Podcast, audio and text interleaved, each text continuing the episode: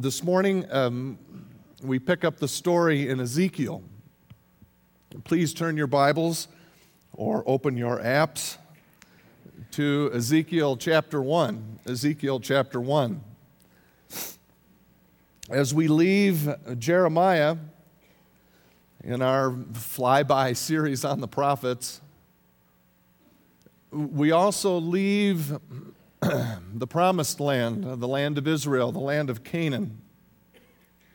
We leave with the last two remaining tribes of Israel, Judah and Benjamin, and we go with them into captivity in Babylon.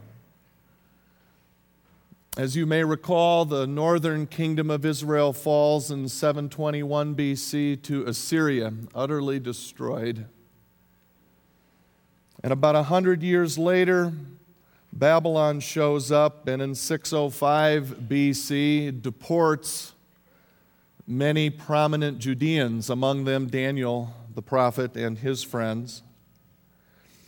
Babylon comes back 8 years later and deports many more, including Ezekiel, who as a priest is among the nobles or learned in Judah.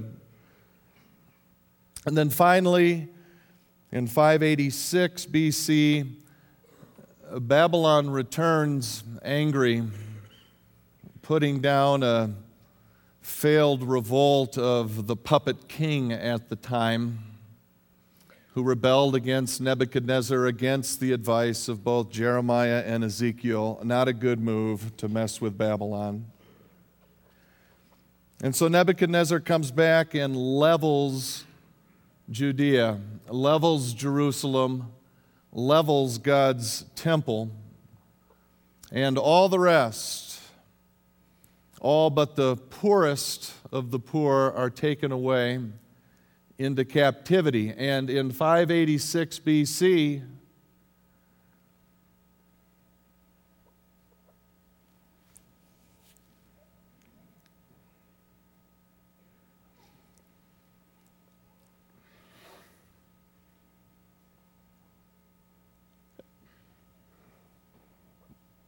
because of her sinful choices, God's beloved children of Israel, their nation, is no more. It's not even a puppet state. And what at the time seemed like a great experiment with choosing Israel to witness him to the world seems to come to a dead end. And into that mix, our next prophet up, Ezekiel, steps in right into the middle of this history. As I said, Ezekiel is a priest. He's deported to Babylon in 597. He receives his call as a prophet 5 years later while in exile. And so he begins his prophetic ministry in Babylon some years before Jerusalem finally falls. Most of the book of Ezekiel then takes place in Babylon, but before Jerusalem and the temple is destroyed and the rest of the Jews join the others there in Babylon. Of some interest here, just passing along the way as a side note, most scholars conclude that the reference to 30 years in the first verse of Ezekiel is Ezekiel's age. He's 30 years old when he receives his call to be a prophet. That's the age, according to Torah, when a priest could assume his full duties as a priest, as an intercessor between God's people and God. Ezekiel's a priest, but he's away from the temple, so God retasks his priestly duties as prophet. And it's interesting to note in this context, too, I think that almost every scholar places Jesus at least around 30 years old when he begins his adult ministry. Starting point, perhaps, officially his baptism. And Jesus being 30 at this point may also be a direct relationship to that same age requirement in Torah when a priest could assume his full duties as a priest. Certainly a huge point in the New Testament is Jesus' role as priest, as high priest, as the intercessor, pleading the case of the people to God. This priestly aspect of Jesus, especially emphasized in Hebrews. And so perhaps Jesus' age when he begins his ministry is intended to even further emphasize his role as priest, the high priest. In any event, one day, Ezekiel is sitting there in Babylon along the banks of a small stream or canal. River is too strong a word. He's sitting on the banks of a canal that empties into the mighty Euphrates River in Babylon. And Ezekiel sees something, experiences something remarkable. And speaking of too weak of words, remarkable is too weak, as is any word I can come up with in the English language for what Ezekiel experiences: extraordinary, overwhelming, wondrous, amazing, incredible, shocking. And what he sees is not only remarkable in and of itself, it's remarkable, as we'll see in a minute, but it's also especially remarkable because of where it is that he sees and has this experience, deep within enemy territory, deep within Babylon. There is no way to any careful biblical reader, at least up to this point in the Bible, there's no way that Ezekiel should see what he sees in Babylon. There's no way he should experience what he experiences anywhere but in Jerusalem and in the temple. But he sees what he sees and experiences what he experiences that day, sitting along the banks of that canal in Babylon.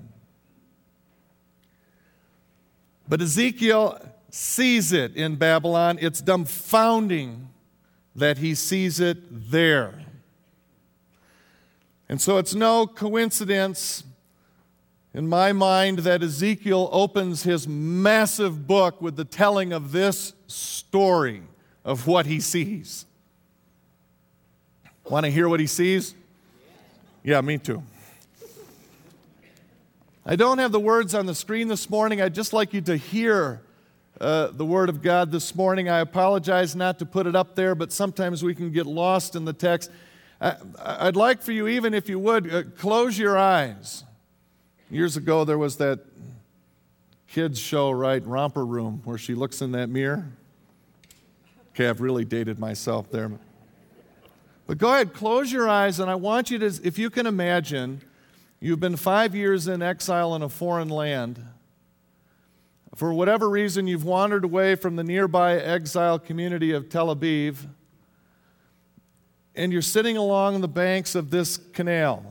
It's a lonely picture.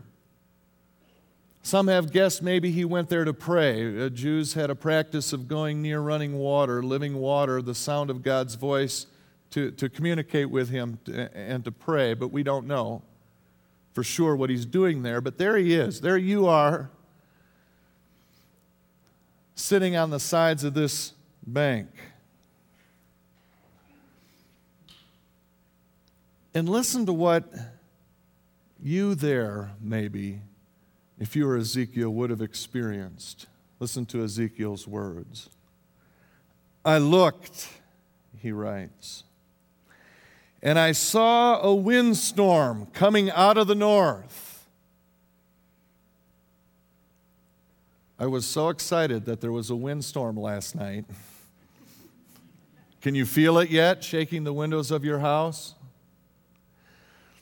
I looked and I saw a windstorm coming out of the north, an immense cloud with flashing lightning and surrounded by brilliant light. You see it? The center of the fire looked like glowing metal. And in the fire was what looked like four living creatures. In appearance, their form was that of a man, but each of them had four faces and four wings. Their legs were straight. Their feet were like those of a calf and gleamed like burnished bronze. Under their wings, on their four sides, they had the hands of a man. All four of them had faces and wings, and their wings touched one another. Each one went straight ahead. They did not turn as they moved. And their faces looked like this. Each of the four had the face of a man, and on the right side, each had the face of a lion, and on the left, the face of an ox. Each also had the face of an eagle. Such were their faces. Their wings were spread out upward. Each had two wings, one touching the wing of another creature on either side, and two wings covering its body. Each one went straight ahead. Wherever the Spirit would go, they would go without turning as they went. And the appearance of the living creatures was like burning coals of fire, or like torches. And fire moved back and forth among the creatures. It was bright, and lightning flashed out of it. And the creatures sped back and forth like flashes of lightning. Can you picture it? As I looked at the living creatures, I saw a wheel on the ground beside each creature with its four faces. And this was the appearance and structure of the wheels. They sparkled like chrysolite, and all four looked alike. Each appeared to be made like a wheel intersecting a wheel. As they moved, they would go in any one of the four directions the creatures faced. The wheels did not turn about as the creatures went. Their rims were high and awesome, and all four rims were full of eyes all around. When the living creatures moved, the wheels beside them moved, and when the living creatures rose from the ground, the wheels also rose. Wherever the Spirit would go, they would go, and the wheels would rise along with them because the spirit of the living creatures was in the wheels. When the creatures moved, they also moved. When the creatures stood still, they also stood still. And when the creatures rose from the ground, the wheels rose along with them because the spirit of the living creatures was in the wheels. Must have made an impression on Ezekiel. He gives us that twice. Spread out above the heads of the living creatures was what looked like an expanse, a platform of sorts, a dividing plane.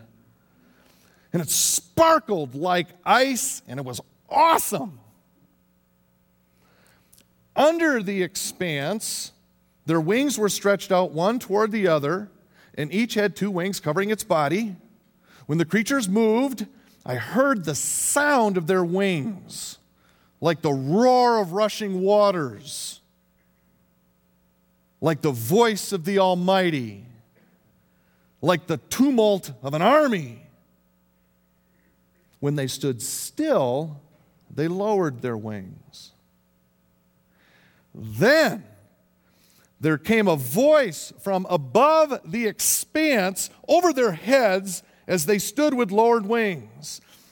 So the thing stops. Above the expanse over their heads was what looked like a throne of sapphire. And high above on the throne was a figure like that of a man. I saw that from what appeared to be his waist up, he looked like glowing metal, as if full of fire, and that from there down he looked like fire, and brilliant light surrounded him. Like the appearance of a rainbow and the clouds on a rainy day, so was the radiance around him. This was the appearance of the likeness of the glory of the Lord. When I saw it, I fell face down, and I heard the voice of the one speaking.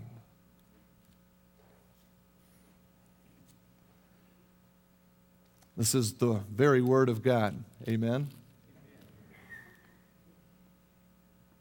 Wow! See, is remarkable too weak a word? Can you imagine?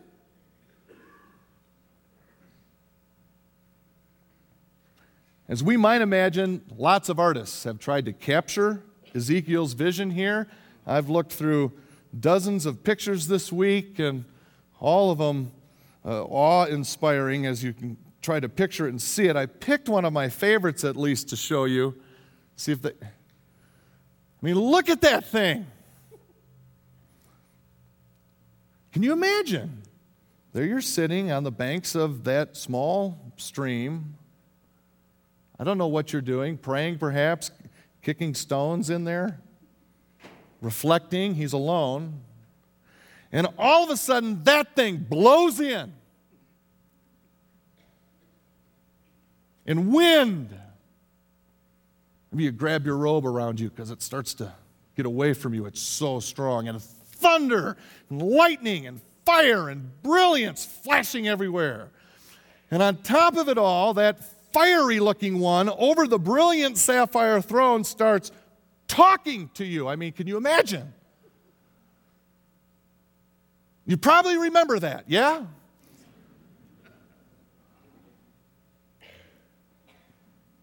Now,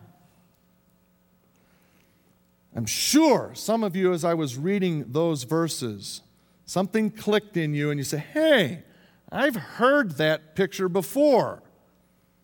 That occurred to anyone in here? Nobody. Where does it also appear in the Bible, that thing? At least in very close form. Revelation, doesn't it? Chapter 4, John's vision of the very throne room of God.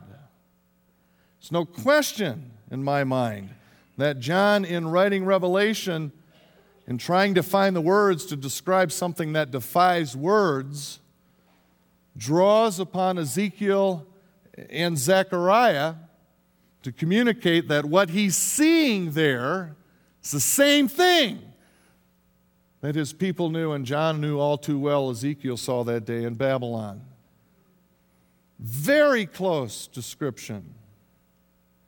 Should suggest to us that if we do a study on the book of Revelation, we ought first to do a study on Ezekiel and Zechariah, two lenses through which to look at and understand Revelation.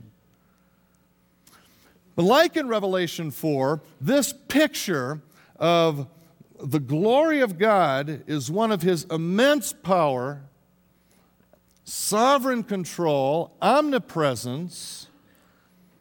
In a word, perhaps, that captures all of that, God's holiness, his utter and complete, special and distinct nature. Folks, there is no one like him, not anyone, not know-how, no one. And like in Revelation, that picture is meant to inspire hope. Hope in a people in painful circumstances. Don't give up.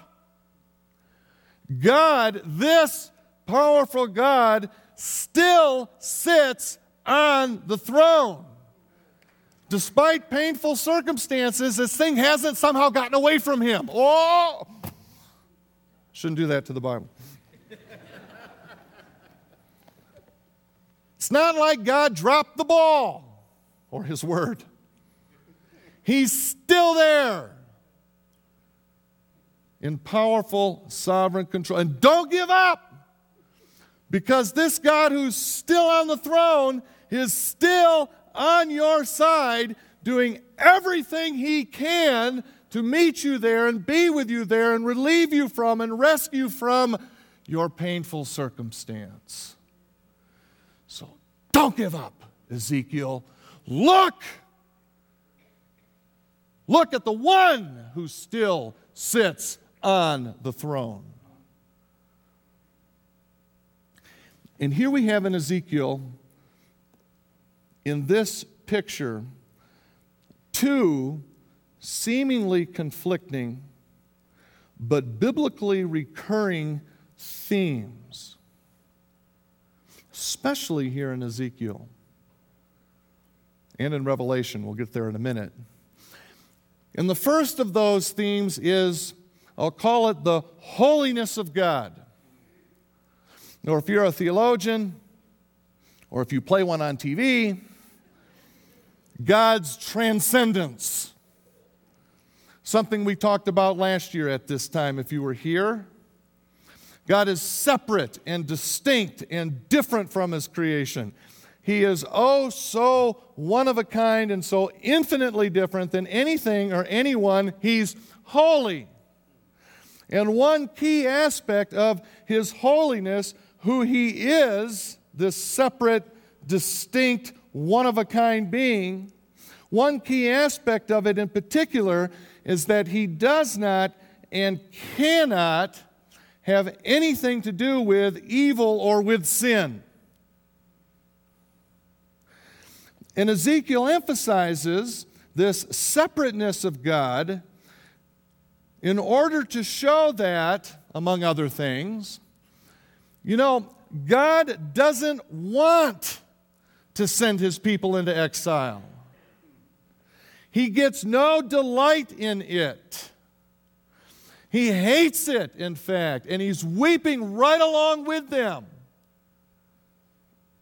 He doesn't bring this judgment willingly.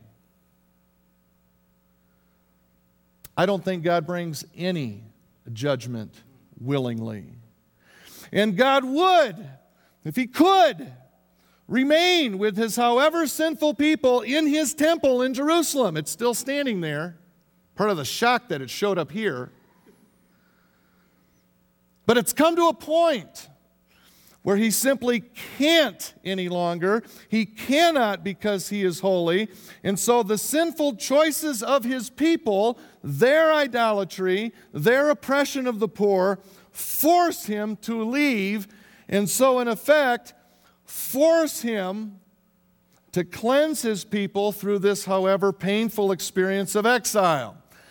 And why? Why would he bother? Because he loves them so much, I can't even describe how much, that he can't even bear the thought of being away from them. He loves them so much that he'll do anything he can, so once again he can be with them again.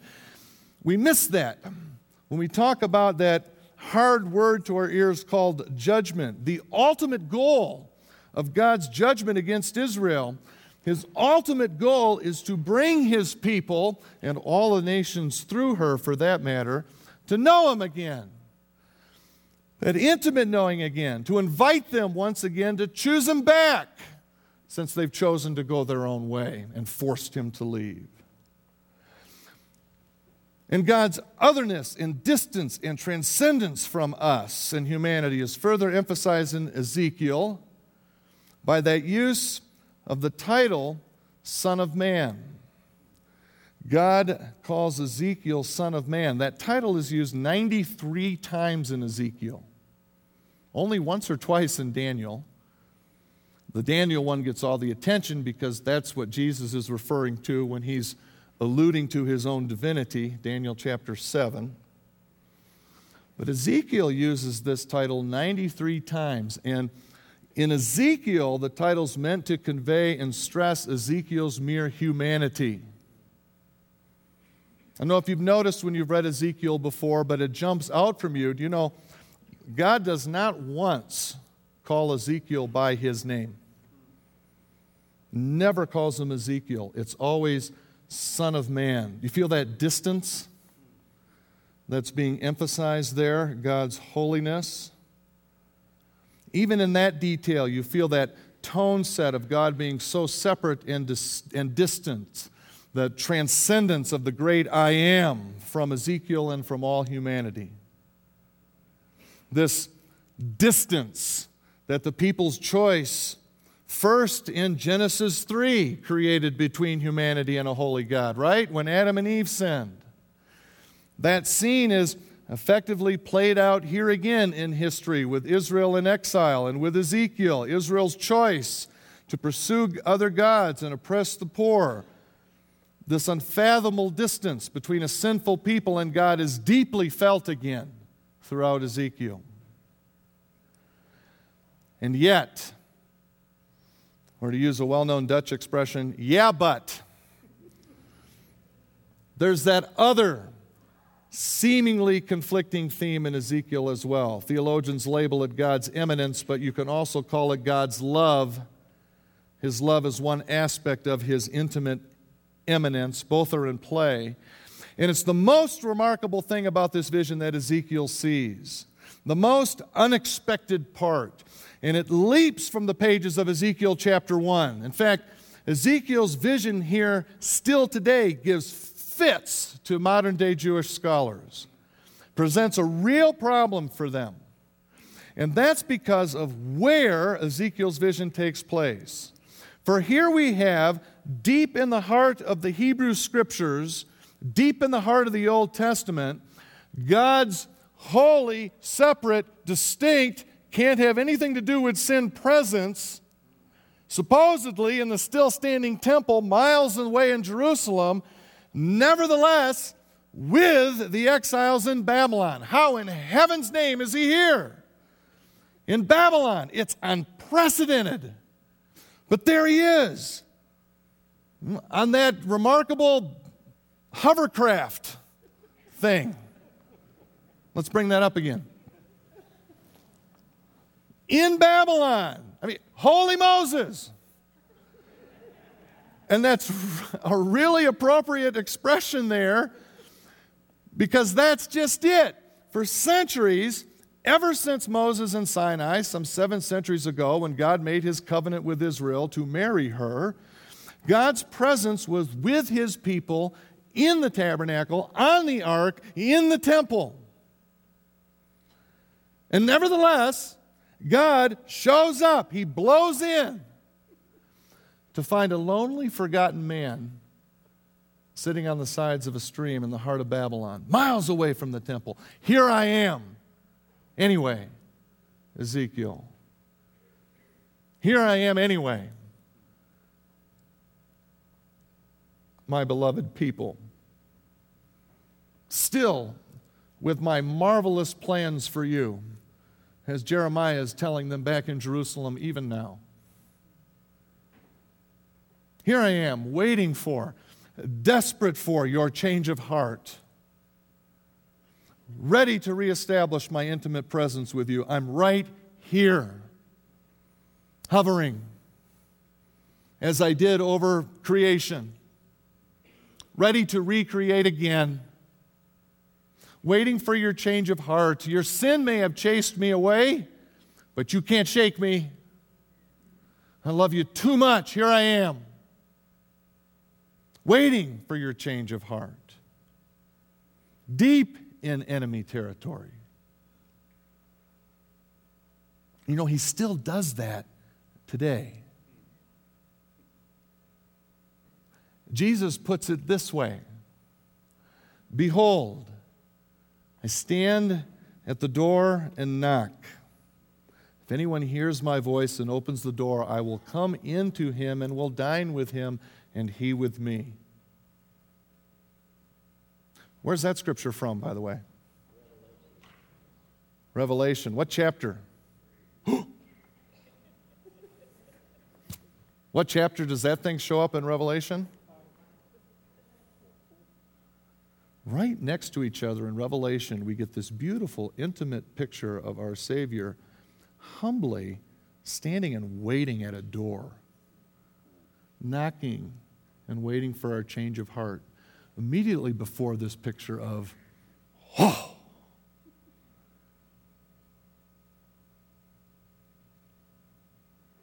And in Ezekiel, we have a lonely man deep in the heart of enemy territory with a God who's beyond almighty comes to him.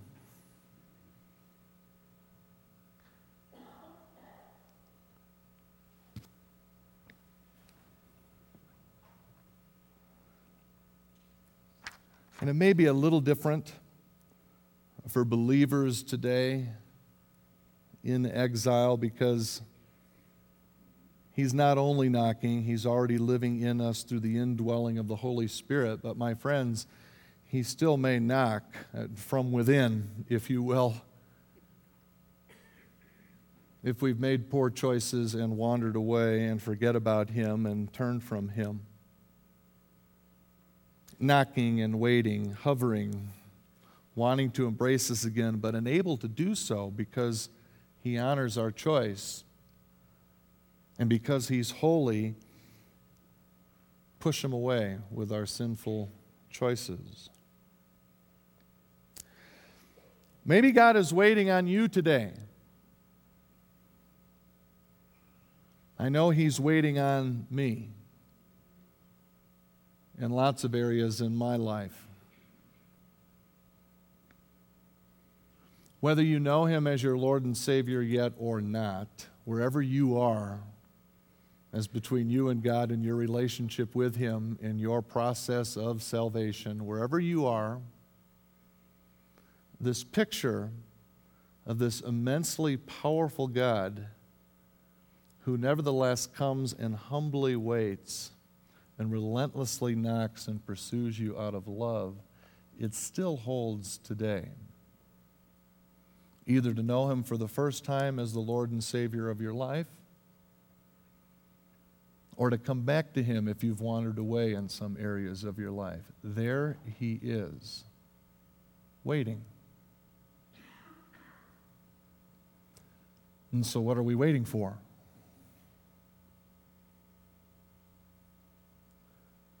One PS, and then I need to let you go.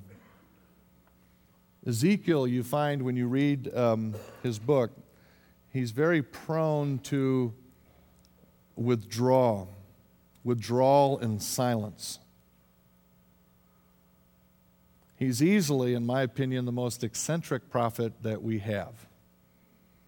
He makes Elijah and Elisha look normal. He has some crazy things. I'll give some opinion next week on why I think that might be that God chose someone like Ezekiel for this purpose. But he's prone to withdrawal and silence. Look at his reaction right after having this remarkable experience. Look at what he says.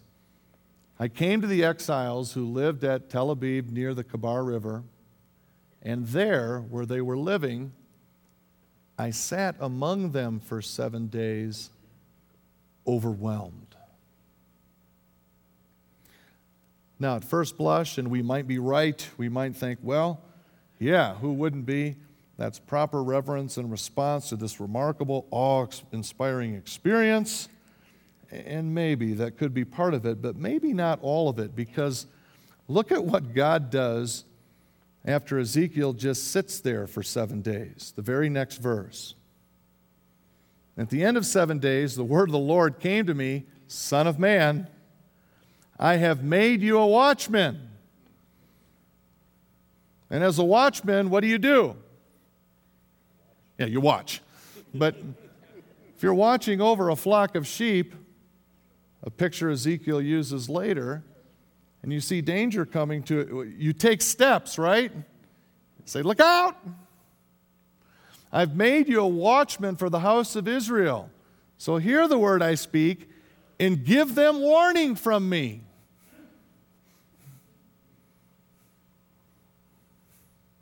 Reminded of the apostles who, after Jesus ascends to heaven, just sit there looking. Then the angel has to come back and say, what are you waiting for? And God does this several times to Ezekiel, who's prone to be silent. Maybe he doesn't like to speak. He's certainly a difficult writer. Now I'm getting into why it may be that he does what he does to communicate.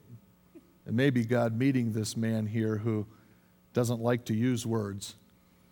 And so he does crazy stuff like build Plato Jerusalems. You'll see.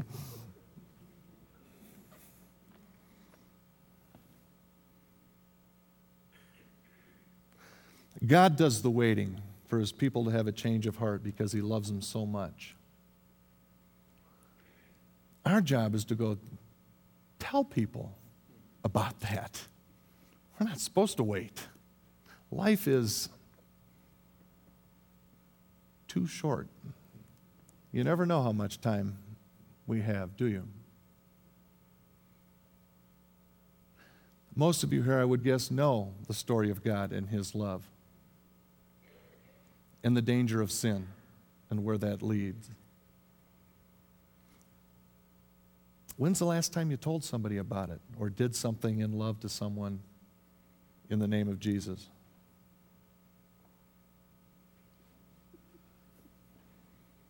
It's time to go. And it's time to go. So let's pray.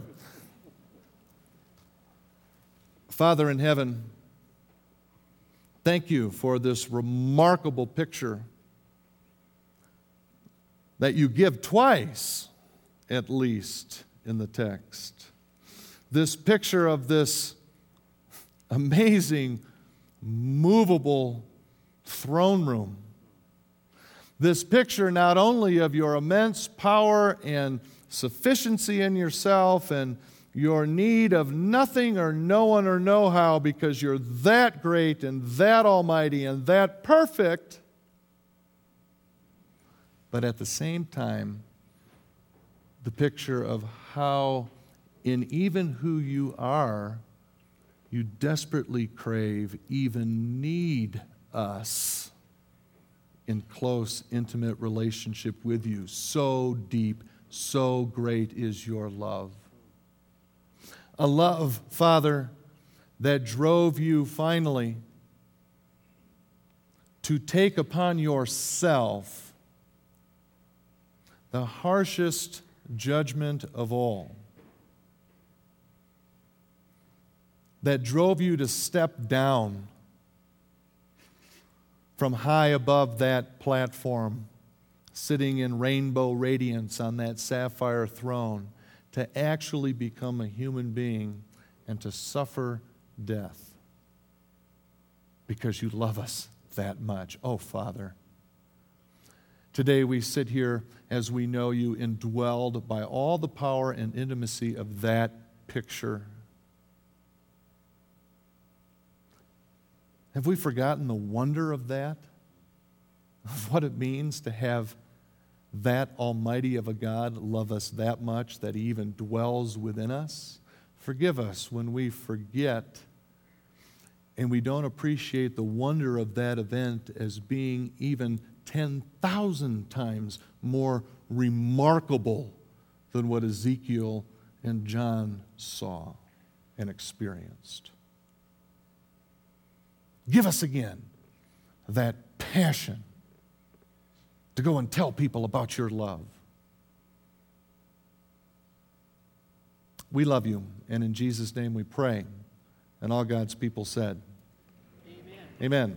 Would you stand, please, for his benediction, God's words.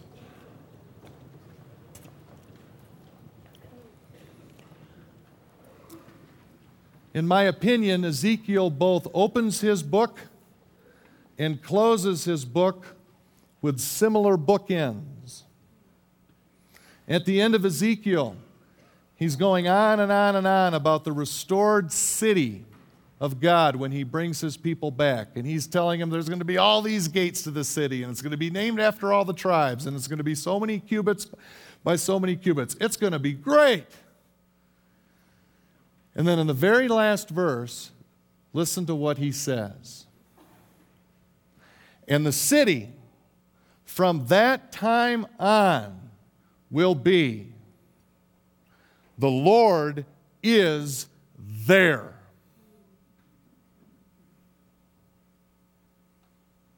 in Hebrew, Yahweh Shammah, which may be a word play on the Hebrew pronunciation of Jerusalem, Yerushalayim. Yerushalayim, Jerusalem, means city of peace. Yahweh Shammah means the Lord is there. Yerushalayim because Yahweh Shammah, city of peace, finally, because the Lord is there. May we all go now in peace, because, my brothers and sisters, the Lord indeed goes with us. In Jesus' name, amen.